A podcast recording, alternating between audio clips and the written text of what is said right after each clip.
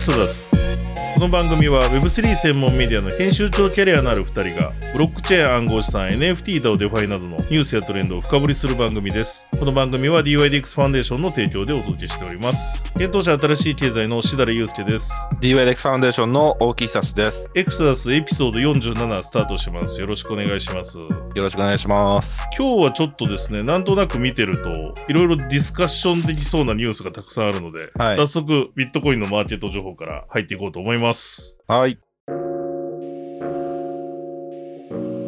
この1週間のビットコインとイーサのマーケット情報です。ビットコイン先週の週始め、1月22日月曜日の始め値が615万6863円。そして1月28日日曜日の終値が622万8326円でした。週頭から1.16%の上昇。少しではありますが、これで2週連続、まあビットコインは上昇しているというようなところであります。まあビットコインの動きとしては、週の前半は先週から続いたグレースケールの転換した現物ビットコイン ETF ですね。GBTC からの資金流出などが懸念されていてですね。またですね、まあ FTX が GBTC を持っていたので、それが大量売却されるみたいな報道もあってですね、週前半から結構底値を探してるというか、まあ重たい下落するような状況で動いてました。で、さらに23日には22日の GBTC の流出総額が過去最大の6.4億ドルになったことも分かって、ビットコインの価格も大きく影響しました。ビットコインこの時ですね、えっと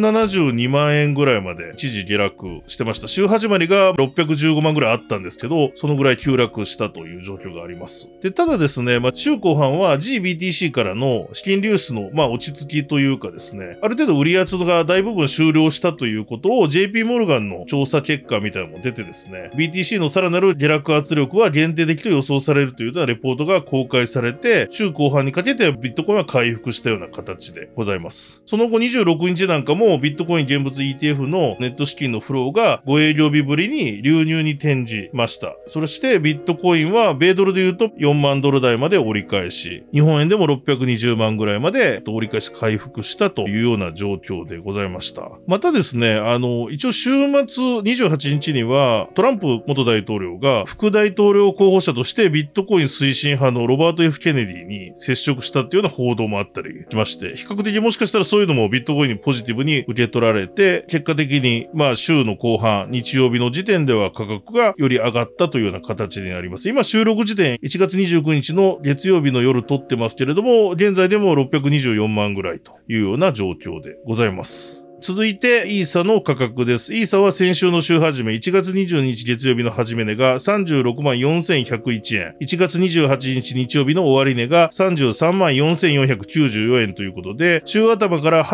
8.13%の下落となりました。イーサリアムについてちょっと回復しておらず、週の前半で下落してからですね、なかなか戻せてないような価格の推移になっております。まあ、これがそのイーサリアムの価格に影響してるかどうかはわからないところですけれども、今週のニュースとして後ほどヘッドラインでも取り上げますが、複数のイーサリアム現物 ETF の申請がまあ延期になったというようなこともあって、そういうこともまあもしかしたらちょっとこの価格の動きに影響してるのかなというところでございます。続いて、毎週お伝えしている定点データの方もざっとご紹介していきます。暗号資産全体の時価総額です。1月29日の時価総額が252兆6410億円ということで、1週間前が254兆7396億円でしたので、まあ 0. 数パーセントのまた下落というような形になっております。また暗号資産のドミナンスです。主要なものとしてはビットコインがやや伸びていてイーサが下がっているような状況です。1週間前1月22日はビットコインが49.96。1月28日のデータではビットコインが50.95というふうに少し伸びて、1%ぐらい伸びております。イーサは18.05から16.79。USDT が5.75から5.88。BNB が2.89から2.82。ソラナが2.45から2.6。その他のアセットで21.16から20.97というところで、再びちょっとビットコインのノミナンスが上がってきているような状況がございます。また、ビットコインの恐怖強欲指数、投資家心理を表しますが、この1週間は値段も下がったところもあるんですけれども、比較的ですね、えっと、数値は弱い数値でございました。22日月曜日が55の強欲、そして23日火曜日が50の中立、24水曜日が48の中立、25の木曜日52の中立、26金曜日が49の中立、27日の土曜日が55の強欲、28の日曜日が54の中立、29日月曜日が55の強欲というような形になりまして、結構中立の状況に落ちてくることが増えたかなと思っております。これ1週間でここまで中立が出るのは本当に久しぶり。これ毎週前エクサス始めてから1年弱紹介してますけど、なかなか珍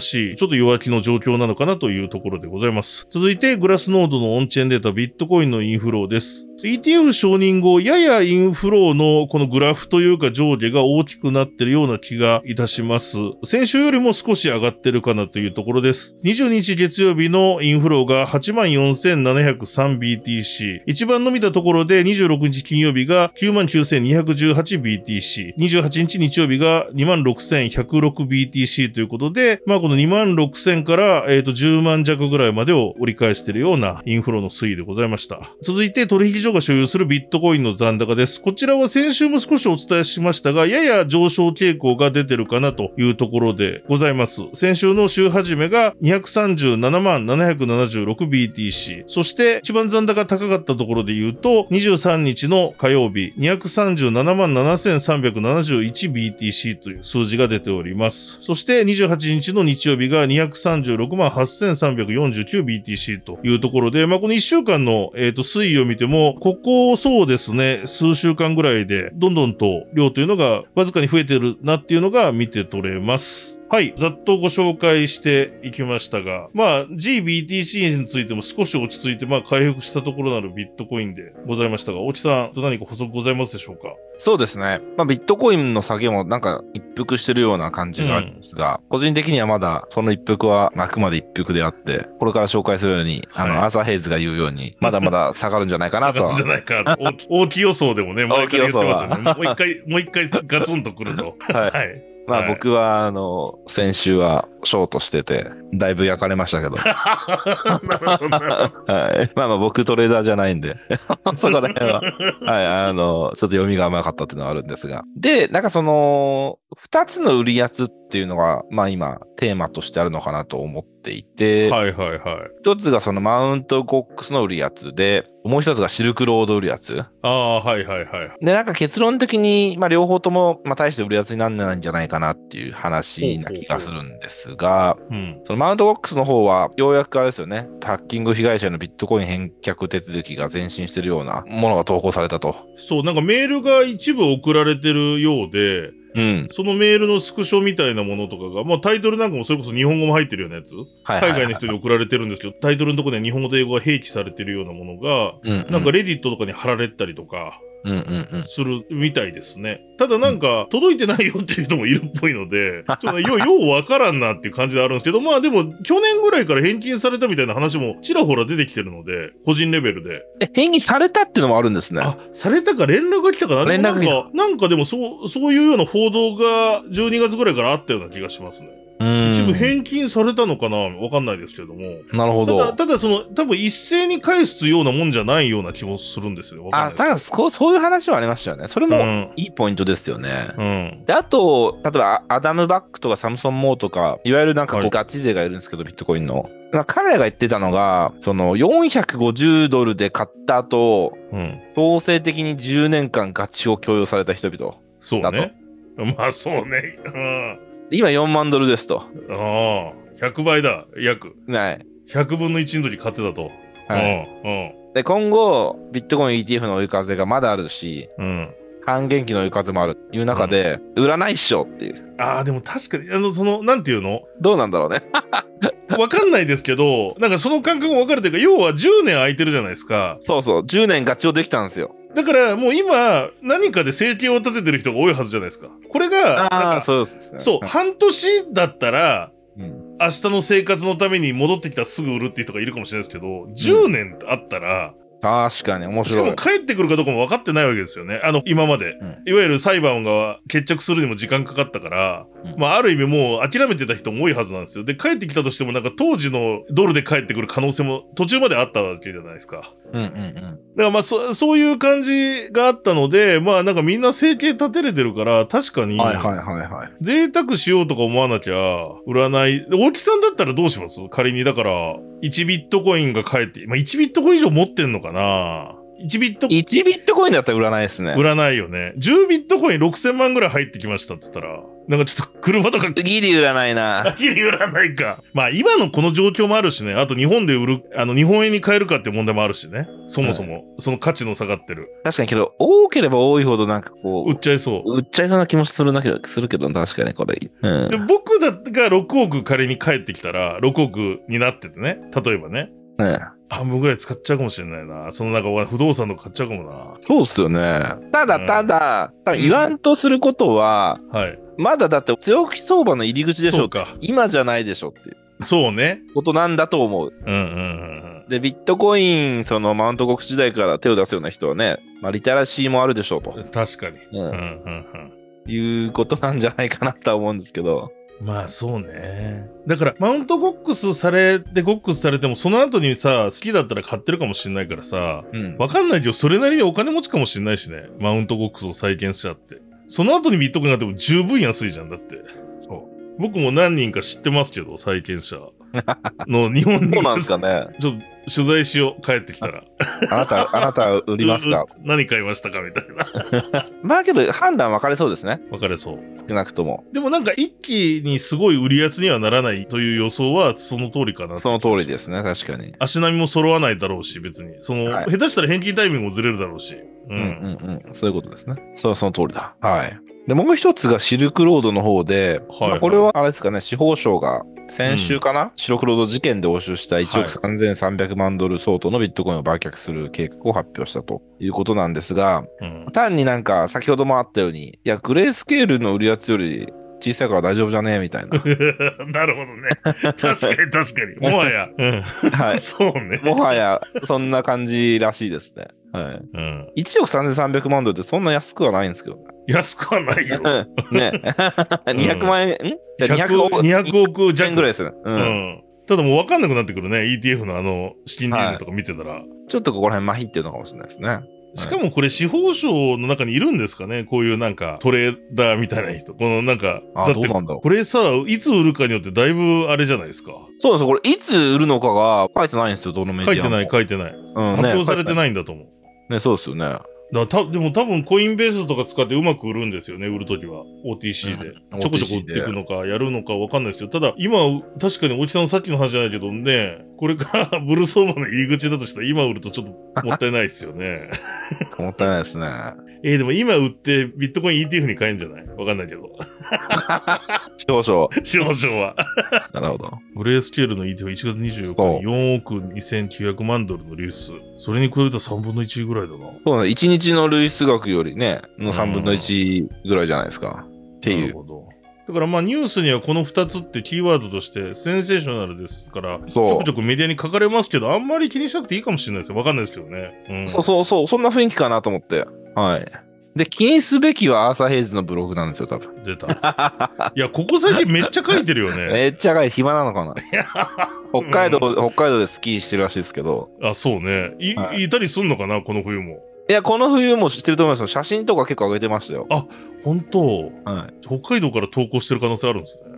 ある、ありますね。仲良くなりたいですね、浅井さん。全然ありますね。北海道でやっぱり、いや全然変わりますけど、北海道カンファレンス、クリプトカンファレンスやった方がいいですよ。この時期に。ね。めっちゃ来ると思うんう。海外は。そうなんだ。はそう。で、まあ、アサヘイズが、いはい。そこねは3万から3万5千ドルっていう、あれですよね、ブログですよそねう、。サポートラインが。ラポートラインが。で、まあ、あの、詳細は前回の論点とあんま変わんないみたいですが、はいはいはいはい。前紹介した。結構難しいんですけど、そう要は、その、米、FRB か、FRB による米銀行システムへの米ドル高注入装置みたいなのがあって、うんうん それが3月にどうやら終わると。で、終わるんだけど、いや、まるで終わってないかのように、どうせイエレンとパウエル議長は喋るでしょうみたいなことを言っていて、うんうんうんで、なんかこう、行動は起こさないけど、口で幻想を現実にしようとしてるみたいなことをなるほどどうやら書いていて、うん銀行は安全ですと。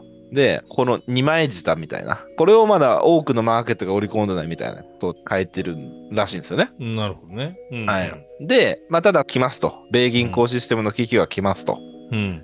で、そうなったら、そんなこう、なんか喋ってるだけじゃなくて、本当に行動を起こさないといけないと。行動を起こす、つまり、まあ、また金融緩和路線の開始ですよね。うん。利下げなり、なんなり、でも、また米ドル注入なり、する。うんで、、立て直していかなきゃいけなくなるんだから、ってことで、うん。まあ、それはビットコインにとってプラスでしょうと。論調だと思います。なるほどね。はい。あだからそれで一時ビットコインは影響を受けるから3万ドルぐらいまで下がるけどってことなんですよそ。うそうリそう、リスクオフで、うん。えーっと、まあ、あの同じでビットコインだけじゃなくて、株とかも全部、要は経済がまずアメリカのせいでドカンとなると、また。ドカンになると。はい。コロナショョックみたいになっちゃうと。はい。うんで、その後、適当なこと喋ってる場合じゃないと、行動しないと、 いらんうんで、もうお金するからまたビットコインがそ上うですがるかもしれないみたいな。そんな感じです。はい。なるほどね。はい。だから、この予想で言うと、やっぱり3月っていうのがその底説あるんですよね。アーサー・ヘイズ論で言うと。まあ、これがそこなのかわかんないですけど、サポートライン3万ドルから。 3月までう。もうおとなしくしてようとな。もうね、この、まあ、 そうですね。手前でちょっとちょこっと上がられて、なんかすごい困ってるん ですけど。っていう、まあ、はい。 個人的な話はあれなんですが。いや、そうですよね。うん、でもまあ、動くときはなかなか手出さない方がいいのかもしれないですね。本当に。そうですね。ボット作りたいな、俺も。こういうときはボットですよ、やっぱ。そうですボッターね。ですよ。うん、冷静に。いやー、難しいっすよ、トレード。ほんと。ね、難しいですようね。ん、まあ、ボッターっすね。まあ、ガチ法が楽なんじゃないかと思いながらも。うん。はい。ありがとうございます。ちょっとまあではもいこのね、2月3月、まあ一回、まだね、今年だけでまだ1ヶ月ぐらいしか経ってないですけれども、うん。なんかいろいろあったなっていう感じがするんで、そうっすよね。はうん、また来月2月も大きなことあるかもしれないですし、いはいはいはいろいろチェックしていきましょう。い。ぜひぜひ。それでは番組スポンサーのご紹介です。この番組は DYDX ファウンデーションの提供でお送りしています。DYDX ファウンデーションは世界最大級の分散型取引所 DYDX の DAO のガバナンスをサポートすることがミッションの NPO 非営利団体です。トレーダーはもちろんバリデーターやエンジニアなど DYDX のエコシステムに参加する様々なステークホルダーの活動をサポートしています。DYDX の最新情報について DYDX ジャパンコミュニティのノートや X、旧 Twitter で発信しておりますので、ぜひとも皆さんこの番組の概要欄にリンク貼っております。チェックしていただければと思います。続いてニュースヘッドラインと深掘りのコーナーです。このコーナーは、まずはじめに、この1週間にあった主要なニュースをヘッドライン形式でお伝えします。その後僕と大木さんの方で気になったものをピックアップしてディスカッションしていきます。それでは、この1週間にあったニュースはこちらです。アーサー・ヘイズビットコインのサポートラインは3万ドルから3万5千ドルと見解。マウントゴックス債権者に弁済についてのメール送付、届いていない債権者も。グレースケールの現物ビットコイン ETF1900 億円を超える資金が別のファンドに流出。利確売りはほぼ終了化。SEC がフィデリティ、ブラックロック、グレースケール申請の現物イーサリアム ETF の可否判断を延期。また SEC は現物イーサリアム ETF に関してパブコメの募集も。オンチェーン情報追跡のアーカムがブラックロックら4社の現物ビットコイン ETF のアドレスを特定。ビットワイズがビットコイン ETF の BTC 保有アドレスを公開。オンチェーンの透明性の重要性をポスト。FTX グレースケールの現物ビットコイン ETF を10億ドル分売却。ナスダックとシカゴオプション取引所がビットコイン ETF のオプション取引を SEC に申請。香港のベンチャースマートフィナンシャルホールディングス3月までに現物ビットコイン ETF 立ち上げを計画化。韓国大統領府、金融規制当局に現物ビットコイン ETF 承認可能性の再検討を要求。中国投資家、国内の株式や不動産の低迷を受け、禁止されている暗号資産に資金を動かす動きが増加と報道。テキサスの州政府をトランプが称賛。国境をめぐりバイデン政権とテキサスが対立する中、カナダの連邦裁判所、暗号資産など資産凍結したジャスティン・トルドー首相の緊急事態法発動は不当だったと判決。トルネードキャッシュの共同創設者、裁判費用のために募金活動を開始。米司法省ダークウェブシルクロード利用者から押収の 2934BTC 売却へ、自称ビットコイン開発者のグレイグライと知的財産訴訟の和解を提案。民主党のマキシン・ウォーターズ議員、マーク・ザッカーバーグらに、メタのデジタル資産関連計画について質問、進め方に懸念も。テラフォームラボが米国でチャプター11を申請。マイニング企業コアサイエンティフィックが破産から脱却しナスダックへ再上場へ。ソラナのジュピターエクスチェンジでミームコイン、ウェンのエアドロップ、ストレステストも目的で。コインベースにリアルワールドアセットのオンド DAO のガバナンストークン、オンドファイナンス ONDO を上場へ。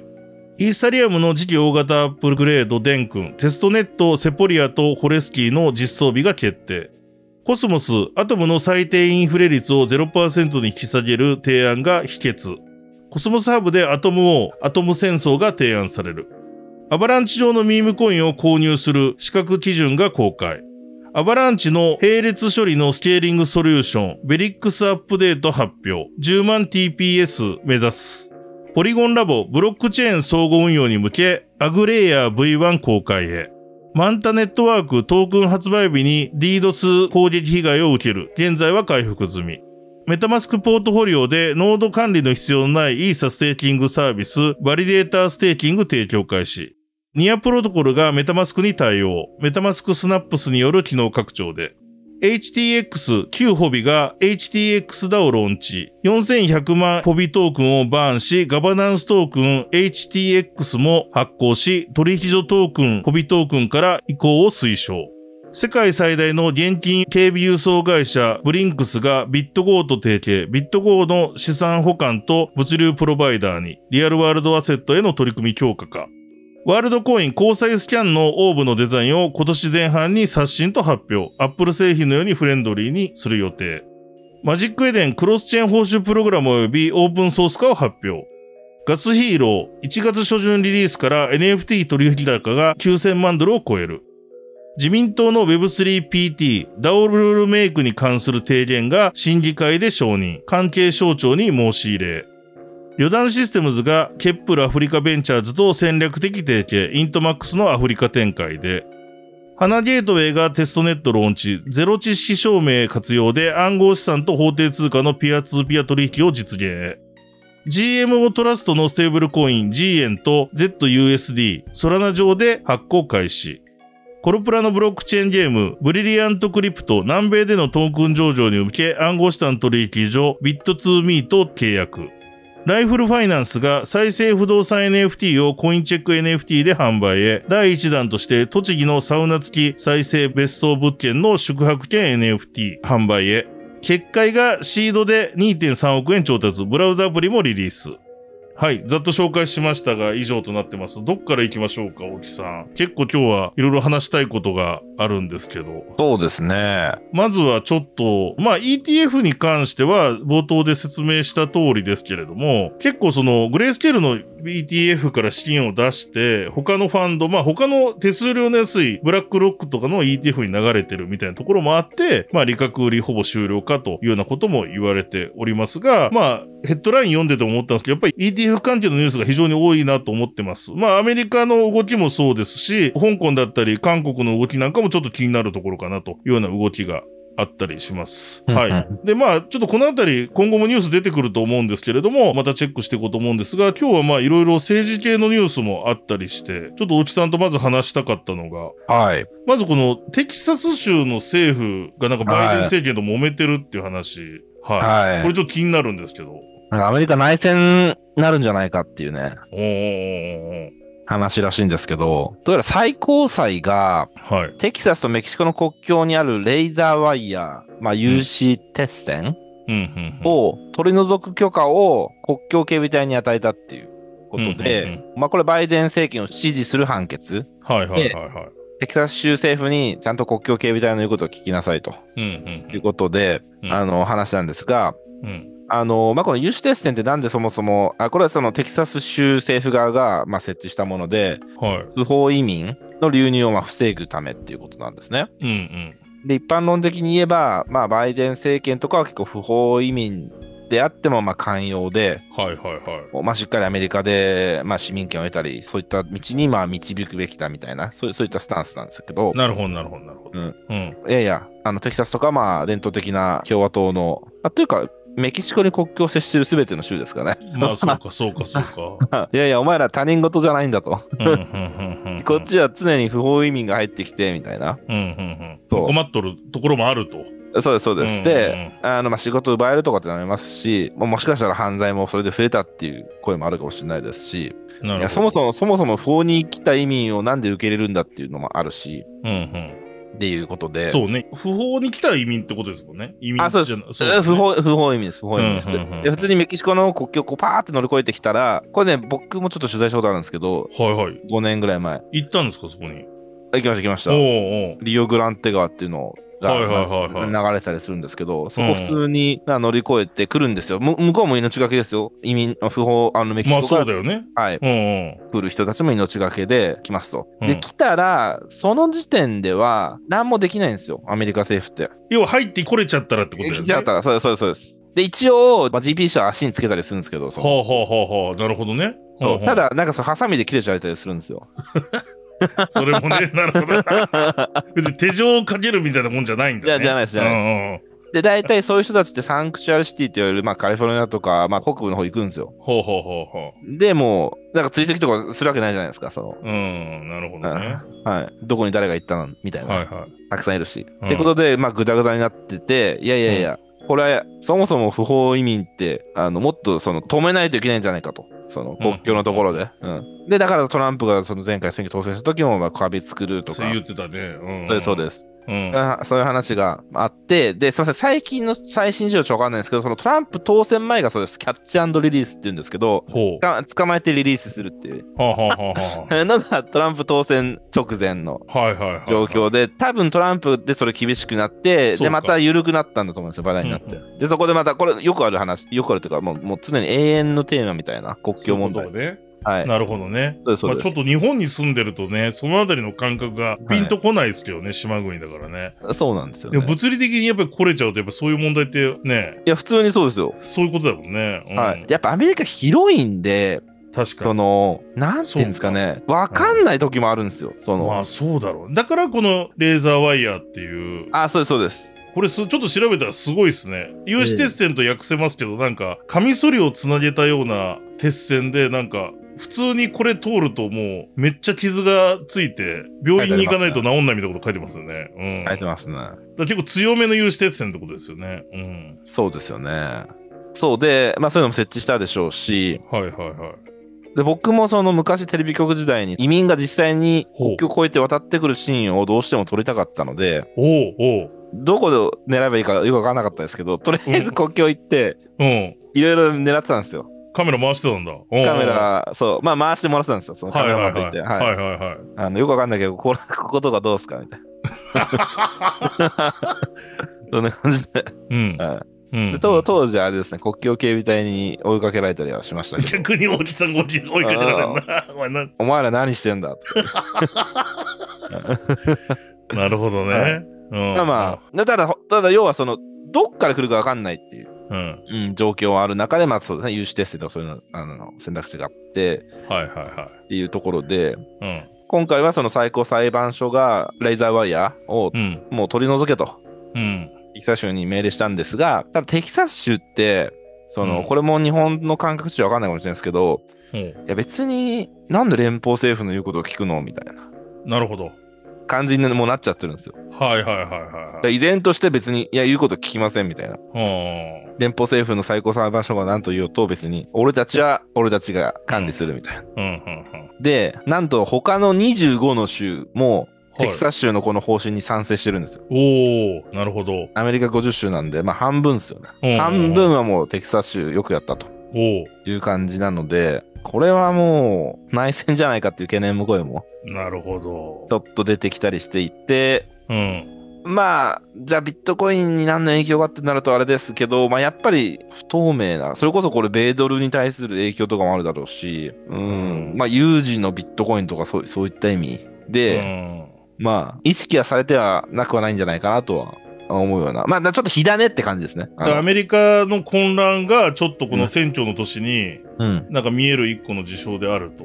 で、あとはあれですよね、どちらかといえば今ビットコインを取り入れようとしてると想定されるトランプがこのテキサスをまあ支持してると。うん。うあんの、それはもう当然そうですね。で、そのテキサスの動きに半分ぐらいの州がいいじゃんって言ってると。そうです、そうです。うん。結構この国民感情的にいろいろ分かれるニュースですけど、半分ぐらいだから、だからトランプにな、これのことの流れによってはトランプの優勢がなんかまた強まるかもしれないですよね。それもあると思いますね。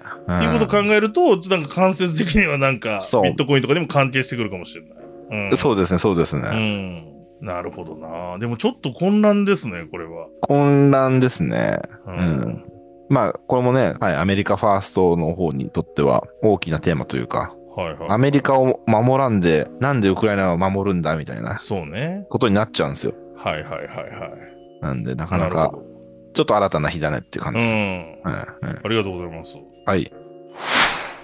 で、続いてが、カナダの話。これもちょっと、えっと政治絡みに。うん。はい、政治絡みの話、続けていこうと思うんですけど、カはいナダの連邦裁判所が暗号資産などの資産凍結したトルドー首相の緊急事態法発動は不当だったと判決したと。はいこれはどういうあれですかこれは2年ぐらい前、2022年、1年とかですよね。コロナ真っ只中で、お前マスクしろよとか、うん、うん、うん。うんはえい、ワクチン何回打ったのみたいなはい、はい、はい。のがすごい大事だった時期、ありましたね。うんありましたよ。グローバルでも。グローバルで。ル。うん。でそこで、そういった時期に、カナダのオタワっていうとこで、はい、はいはい。ここれも国境なんですけど、トラック運転手たちが、なんか、どうやら国境を通過するために新型コロナウイルス対策として、こう、ワクチン接種、あーお前したのかみたいなの詰められるのに嫌気をさして、はんはんはんはんはん。フリーダムコンボイっていうのをやって、ほ要は反対を唱えたんですよ。ワクチン、あの、コロナ対策に対する。う。なるほど。うん、うん、うん、うはいんで、トルドー首相が、まあ、怒って、うん。その例の緊急事態法を発動して、うん、うん。その、え そうトラック運転手たちのうん。資産を凍結しちゃったんです。なるほど。で、それは当然、その取引所へのアクセスも含むので、仮想通貨も取りそうですあの凍結されちゃった運転手もいると。そうです。銀行もそうだし、仮想通貨取引所もそうですっていう。はいはいはいはい。で、うん、今回、2年後になって、ようやくうん、カナダの連邦裁判所が緊急事態法を発動するような国家の非常事態はなかったと。なるほど。そのような決定は不当だったっていうことを言っていて、ははい、これ当時僕は、あ。うん。ブラーケンっていうところで働いてたんですけど、はいはいはい。すごい覚えてるのが、うんその当時の CEO で、まあ、創業者のジェシーですね、はいはい。普通に、いや、もう俺たちじゃカナダからの命令を聞く以外何もできないから、うんうんこの不当な命令に従わざるを得ませんと。うんうん。だから、みんな、まあ、レジャーとか、うん。あの、セルフカストリーするために、ハードウェアウォレットに送ってくださいっていうのを呼びかけたんですよ。ほう。ほう、そのユーザーたちにってことですよユーね。ザーたちに。これはもう、カナダ政府にこういう命令出されたら、それもうね、取引所なんで。しかもね、はいちゃんといろんなことを守ってる取引所ですもんね。あの、クあラーケンそうといえばです、そうです。クラーケンは優等生なんで。うんね、うん うんうんそうです。そうか、だから凍結しろってカナダ政府から来ちゃったら、ジェシーも凍結せざるを得ないから。もうないと。ただ、ジェシーとしては当然、うん。そんなのはクリプトの精神に真っ向から反対してるの分かってるんですよ。なるほどね。はいはいはいはい。で、これだって、普通に自分の政治的、政治的というのはあれなのかな自分のうん。意見を言っただけですよ。そうね。うん。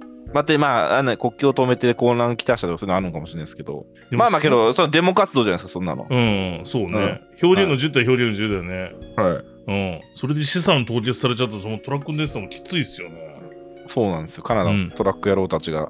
トラック野郎たち結構ビットコイン持ってたっていう。持っそれもて、 それも面白いんですけど。はいそうだから、セルフカストリーっていうのは大事だよねって。自分の下を自分で守る、まあ、ウォレットですよね。はウいはいはいはいォレウォレットを自分が持つことって大事だよねっていうのを、当時に、その、中央集権的な仮想通貨取引所、クラーケンのジェシーが言ってたっていう。なるほどそこを覚えてて。うんすごい。はで、今回も、うんだからジェシーはなんか改めて今回の判決について言っていて、うん。まあやっぱ改めてセルフカストディが、まあ、自由にとってなぜ大事か浮き彫りになったねみたいなうん。判決出るまでね数年もかかったんだからで数年間要はこれ動かせなかったってことですよねそうですね。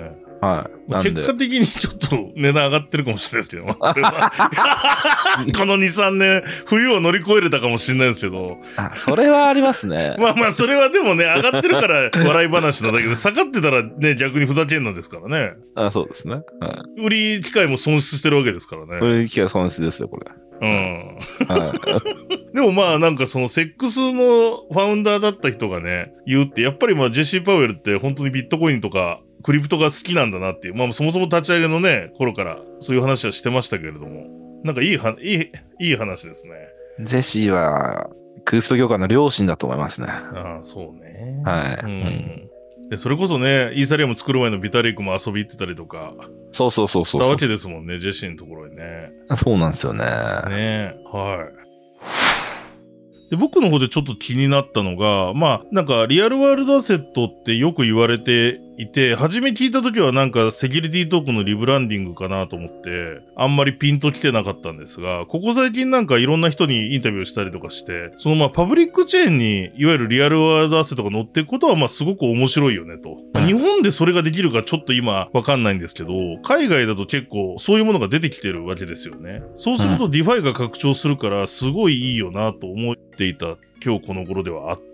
うんうんうんで、あとなんか気になってたのは、あの、最近そのポケモンカードの高価なものとかをなんか NFT 絡めて売るみたいなの出てきてるじゃないですか。で、まあそういう状況の中で1月おっしゃったニュースで面白かったのが、いわゆるこのブリンクスっていう会社が暗号資産のカストリーのビットコートを戦略的提供を行ったって感じなんですよ。うん。うん、でこのブリンクスって調べてみたらいわゆるアメリカでその現金輸送車とか、まあ、アメリカだけじゃないですよグローバルでそういうある意味あの日本のあの警備会社と全然レベルが違って、えー、と走行トラックとかで運搬するような要は銃ライフル持ってちゃんと現金守るみたいなことをやるすごい1859年にできた、まあ、老舗のこの警備会社みたいなとこなんですよねだからまあまあ要はその資産管理とかそういうのはもう本当に武装も含めて任せろみたいなところでで、そこが今回、まあ、デジタル資産、暗号資産のカストでやってるビット GO と提携したっていうことが出てました。だから、今後このビット GO がなんかそのリアルワールドアセット絡みとか、現物資産があるもののトークンを扱うときに、その現物も保管しなきゃならないじゃないですか。その高価なアセットを。それ自体をこの、なんか老舗の警備会社というか、が守るみたいな座組ができる。うんまあ、アメリカでも、やっぱりこう、リアルワールドアセットとか、現物も保管して、デジタル資産もちゃんと保管するみたいな。で、それがもう屈強な警備会社がついてるみたいな。物理的にちゃんと守るってことなんですそね。うそうそうそうそうそう。だからデジタルも、えっ、と、物理も、ひま、紐付いてるわけじゃないですか。あの、うんリアルワールドアセット。だから、例えばすごいこまあ確かにそう言われたらね。で、その両方をなんか提携して実現するみたいなことが、えっとニュースで出てて、まあ具体的には、で、実際なんかそのポケカなどの貴重品の専門輸送とかもやってるみたいなんですよ。やっぱりこのブリンクスっていうところは。えだから今そのポケカをなんかまず NFT で所有権売るみたいなのもあったりするじゃないですか。うんうんうんうん。で、実際ビットゴーの、えっと、副社長も多くの資産がデジタルトーカナイゼーションされる可能性がある中、今回の提携は戦略的な決定だったみたいな。面白いですね。うん、ということが発表されてるというところですね。だからなんかこういう動きとか見てても、なんかちょっとこのアメリカの展開進んでるなっていう気がしていて、うんうんうんうん。なんかもう屈強なこのなんか仕組み作ろうとしてるじゃないですか。老舗のその警備会社と組んで。うん。で、それではそれで、キリはない世界な気もしますけどまあね。まあまあ確かに、じゃあね。、何をもってして最強の装備っていう。いや、こっちはこっちあります、これあります、みたいな。 確かに。 なんうんか走行トラックじゃなくて、わかんないですけど。 ね、うんもっと強いのあります、みたあいりな。ますとかあるかもしれないし、はいまあ実際映画みたいにここがなんか攻撃されたこともあったりするみたいですよ。なんかいろいろ調べたら昔、強盗だなるうん、おーでもなんか、リアルワールドアセットとかいろいろ言われてますけど、なんかすごい一歩進んだ話かなと思って取り上げました。ああ、面白いですね。日本だとやっぱりこう、そういうのどうすんのっていうのがなんか曖昧だと思うんですよね。だって偉いことじゃないですか。トークン解いて現物どっか行っちゃいましたってことになったら。うんうん。だからちょっとそれで簡単にご紹介しました。で、続いて、ちょっとコスモス系のニュースが2つあったので、おじさんと話したいなと思うんですけれども、はい。えっと、まず一つが、あの、このエクサスでも以前取り上げていた最低インフレ率の話、0%に引き下げる提案が出てますよっていうのを、前回、前々回ぐらいのエクサスで話してたと思うんですけれども、その提案に対して、えっと、1月23日に結局否決されました。1月9日から投票が開始されてと。いうことです。ヒロピーさんはこれが可決されることをあのゲスト会で期待してるみたいな話を言ってたんですけど、残念ながら否決されてしまったというような、えっ、と、形でございます。なので、今後まあ当面というか次の提案とかあるまではコスモスハブでのアトムの年間インフレ率は7から10%の変動インフレ率のまま維持されて運営されるというようなところですね。まあちょっとこれについてはガバナンス投票の結果が出たということで、えっ、と25.1%が賛成、48.6%が反対、25.9%が危険っていうことでしたね。ということと、もう一個僕はちょっと気になったのが、まだ僕もちょっと追い切れてないんですけれども、同じくコスモスで、今、アトム戦争、ザ・アトム・ワーズですね。ザ・アトム・ワーズ、アトム戦争ですよ。はい。スター・ウォーズみたいな。 うんあ、あまさにまさに。あ、でもそういうイメージだ。っそてんないう提案が出されて、これはどういう、あれなんですかそうですね、これね、僕も本当、もっとディープダイブしたいんですけど、はいはいはい。僕の理解では、うん。アトムのまあ長期的な価値を高めるための提案ではあると。うん、うん、で、アトムの保有者に対して、うん。はい。自分たちのトークンを最大で1年間ロックするとほうほうほうほう。いうオプションを与える。うん。で、そのロック期間、最大1年の中でロック期間が長ければ長いほど、うん。投票力あをー。ブーストしますっていう。なるほど。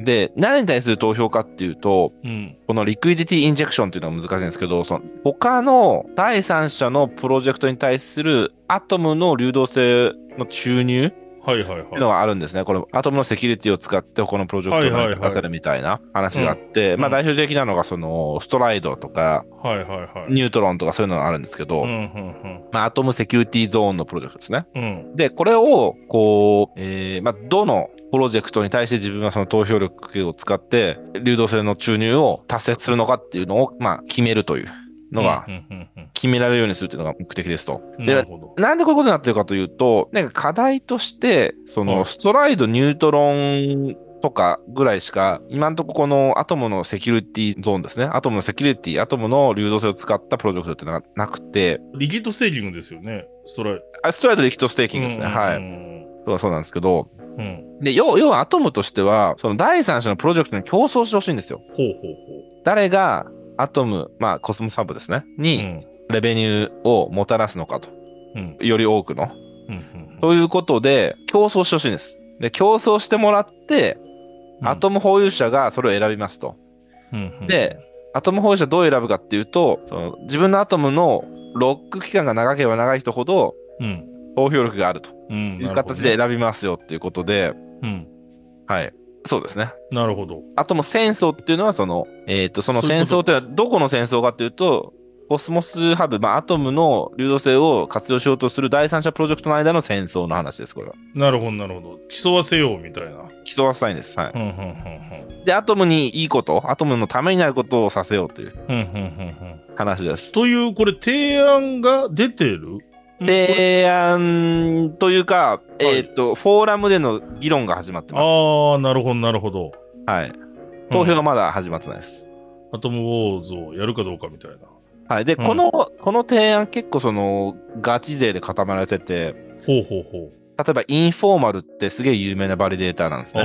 あ、はいはいはいブロックワークスね、聞いたことあると思うんはい。うでん、す聞けいど、たことあるね。あうの、ん最近影響力持ってるリサーチ機関、うんうんザキマニアンって、ザキって、まあ、コスモスの王子ですね。うん。うんうんうん。なるほど。サムハートとか、イーサン・ブキャマンか、とかも、まあ、王子っちゃ王子ですね。はうんい。うんうんうん。で、あと、ニュートロンとストライドの代表的な人たちも入ってるってあこ、とで。そっちの人たちも入ってるんだ。はい。うん。提案者、まあそうですね。まあ、まあ、ほぼそうでしょうね。提案でこのフィードバックした人たちっていうことで名うん前な名前書かれてんで、そっかそっか、議論した人たちってことか。そう、うんそう、そうそうたるコスモスのメンバーがこれ提案してるんで、なるほど。これ1月25日ですね。 25日。うん、はいうんうん。出てますね。うん。確かに。はい。で、いろいろフィードバックとか、まだ完全に僕全部追い切れてないところありますが、いろいろアダコード話して、うん。これプロポーザル乗ってきたらまたちょっと面白いことになりそうですね、あとは。確かに。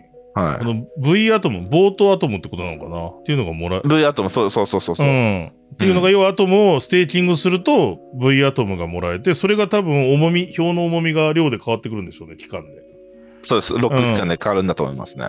なるほど。で、それを使って、その、そこを選ぶと。そうです。うんで、そ、のブーストした票が欲しければ、うん。第三者のプロジェクトたちを頑張れとうん、うん、うんいうふうに競わせるっていう。うん。なかなか複雑になってきましたね、これまた。難しいですね、アト ムって。難しい。いや、これについてはまだ本当にこのフォーラム読むしかなくて、はいほとんど日本語だとメディアでは出てないし、まあそうっすようんね。リンク貼っときますが、皆さん。はい海外でもなんかメディアはまだ報じてなくて、なんか YouTuber とかちょっと話して YouTuber とか結構やってると思います。うん。この2、3日ですけどね、まだ出てからね。うん。難しいですね、これは。難しい。でもこれちょっと、なんかき気になりますね。今後、う実際提案されていくのかどうか。ん。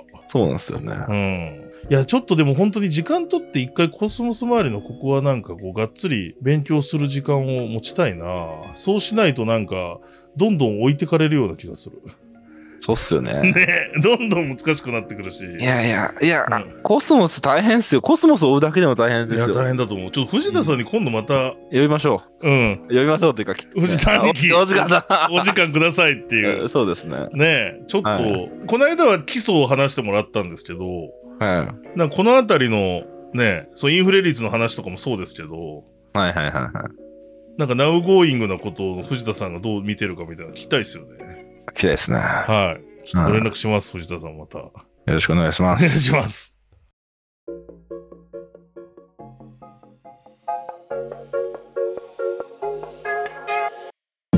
今回もエクサスをお聞きいただきましてありがとうございましたこのエクソダスでは暗号資産のマーケット情報とニュースを解説する通常回に加えてエクストラ回も配信しております今週月曜日に配信されたのがボッターのですねホヘトさんのインタビューをお送りしてますのでまた聞いてない方がいらっしゃればですねぜひとも結構これかなり面白いですで暗号資産に対するスタンスってやっぱりこんなに同じ投資家でも裁量トレーダーとボッタでこんなに違うんだなとかなんかいろんな気づきが、えー、とあった回ですので聞いていただければと思います人生やり直したくなります。ねちょっと弟子入りしたくなりますよね、これは、すごいな。すごいなと思いましたまあもちろん簡単ではないというね言葉もいただいたんですけどもちろんもちろん。ただまあいかにこう働くか稼ぐかみたいなスタンス、うんみたいなのをなんかいろいろ感じれるかなと思いますし若い方なんかはねあれ聞いてちょっそとうです気合ねいやってみるっていうのもなんかいいご本人も言ってたし、若い人に届いてほしいですね、このメッセージ。だってご本人もあれですよねあの確か10年ぐらい働いてからボッタンになったって言ってたからそうそうそうそうお。そらく30代とかで立ち上げたんだろうなと思うんで全然時間あるかなっていう気がするので。はい。まあちょっといいいですねよろしければ、今週のエクストラ回ですね、ボットトレーダーについて聞いていただければと思います。はい。はい。そしてこのエクサスではそのように、えっ、と、ゲストのリクエストだったり、皆さんが話してほしいテーマ、もしくは感想などですね、積極的に募集しております。X、旧 Twitter でハッシュタグでエクサダス使用、エクサダスカタカナ、使用ひらがなです。このハッシュタグをつけて、X にポストいただくか、僕か大木さんまで DM いただければと思います。皆さんの感想やリクエストをお待ちしております。また、このエクサスは様々な配信スタンドで配信しております。まだこの番組フォローしてないという方はですね、Apple、Spotify、Voicy、YouTube なんかでも配信しております。お使いのプラットフォームの方でぜひですね、フォローの方をいただけると嬉しいです。それではこの番組は DYDX ファンデーションの提供でお届けしました。またエクソダスでお会いしましょう。さようなら。だから、この番組は一般的な情報提供のみを目的として配信しているものであり、いかなる暗号資産、有価証券等の取得を勧誘するものではありません。また、出演者による投資条件を目的としたものではありません。暗号資産投資にはリスクが伴います。投資を行う際はリスクを了承の上、ご自身の判断で行っていただくようお願い申し上げます。